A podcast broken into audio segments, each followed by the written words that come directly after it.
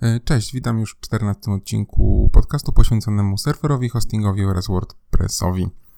E, w tym odcinku posłuchamy na temat propagacji DNS, co to jest i ile ona trwa. Jest to materiał uzupełniający do poprzedniego odcinka, w którym słuchaliśmy na temat domen internetowych.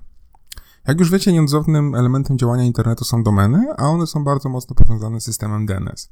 Najczęściej przypominamy sobie o nim, kiedy nie działa lub zwraca nam dziwne odpowiedzi. Jedną z takich sytuacji może być właśnie propagacja DNS. Czym ona jest i czy faktycznie trwa 30 godzin, a może 24? Może ciut krócej. O tym dowiemy się z dzisiejszego odcinka. Na początku wyjaśnijmy, czym jest serwer DNS. Aby zrozumieć samą propagację, należy zacząć od początku. W poprzednim e, kompendium pisaliśmy na temat domeny internetowej.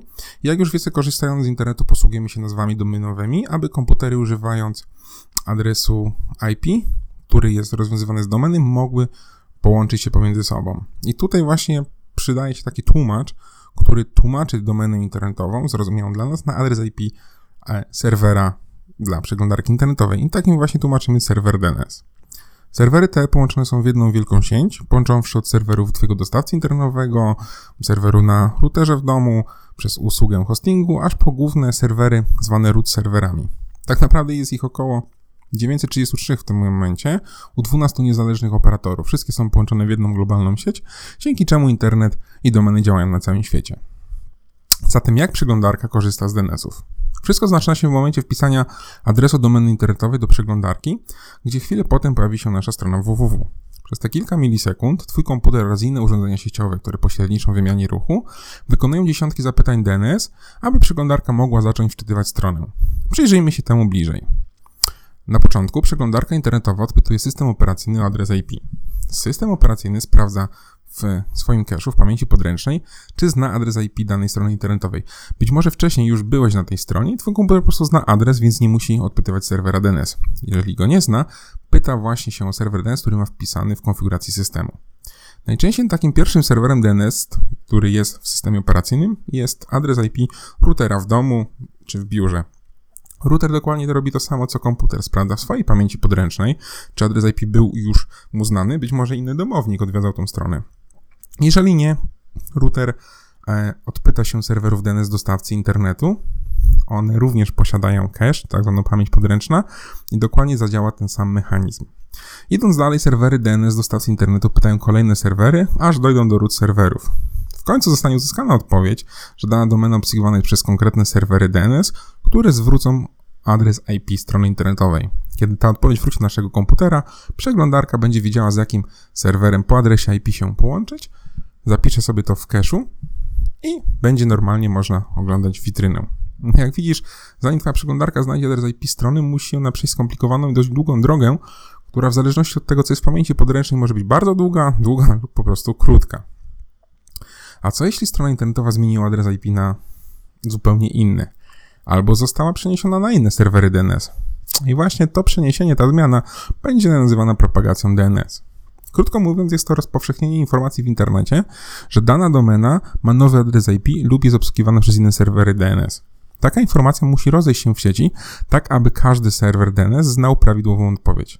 A jak dobrze wiesz, sieć internet jest bardzo duża, zatem rozniesienie takiej informacji po całym świecie może potrwać właśnie 30-24 godziny lub nawet więcej.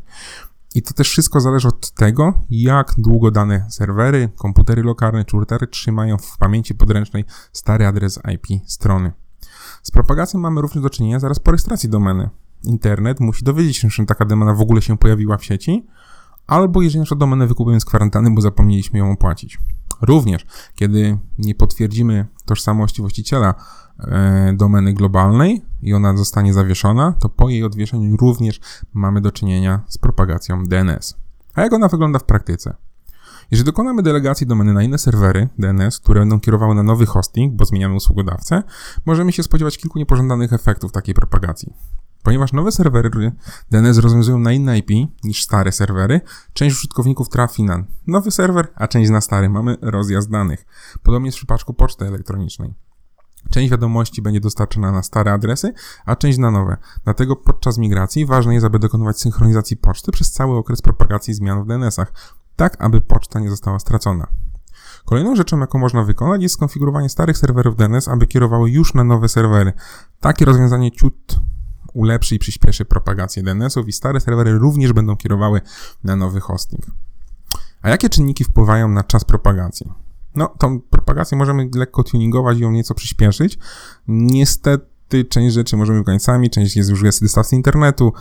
Nie zawsze to pomaga. Jeden z takich parametrów jest parametr TTL w DNS-ie, czyli time to leave. Jest on ustawiony po stronie serwera DNS, który zarządza obecnie domeną. Określa on czas przechowania informacji na temat domeny w pamięci podręcznej. Im jego wartość jest mniejsza, tym częstsze będzie sprawdzany aktualnych rekordów dla domeny.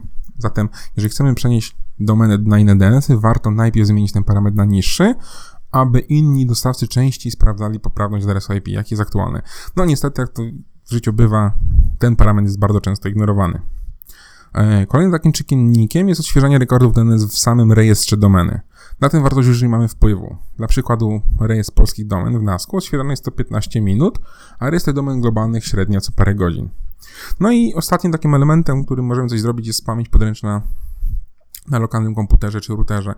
E, ponieważ nasze komputery mają pamięć podręczną, możemy ją wyczyścić i spróbować zmusić, aby komputer czy router odpytał się aktualnych serwerów DNS, jaki jest e, adres IP. Jak sprawdzić postęp takiej propagacji? No w internecie jest sporo narzędzi, które pokażą jak to się odbywa, na jakich aktualnie DNS-ach leży domena. Z takim najczęściej używanym przez nas jest whatsmydns.net. Na stronie można zobaczyć jakie są aktualne adresy IP danej strony, czy na jakich leży DNS-ach. No należy pamiętać jedynie, że to są poglądowe informacje, nie zawsze jest tak jak strona pokazuje.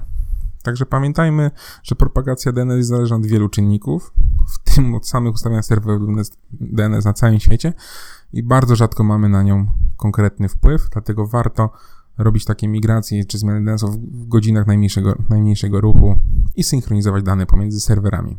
I to by było na tyle w tym odcinku. Do usłyszenia następnym razem. Cześć!